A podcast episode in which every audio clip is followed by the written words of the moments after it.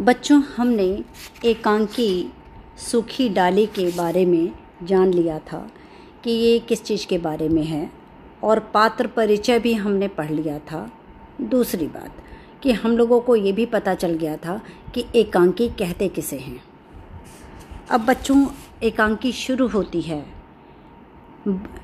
बच्चों, इसमें जो है डायलॉग्स जो होते हैं वो अलग अलग पात्र के हैं, इसलिए अलग तरीके से इसमें सारे डायलॉग्स जो है अलग अलग लोगों के लिए होंगे। बड़ी बहू। इंदु के कंधों पर अपने दोनों हाथ रखे हुए। आखिर कुछ कहो भी, क्या कह दिया छोटी बहू ने? इंदु, चुप। बड़ी बहू, क्या कह दिया उसने जो इतनी बिफरी हुई हो? बिफरी हुई हो का मतलब है बच्चे, इतने गुस्से में क्यों हो? इंदु, क्रोध से। और क्या ईंट मारती? बड़ी बहू, कुछ कहो भी।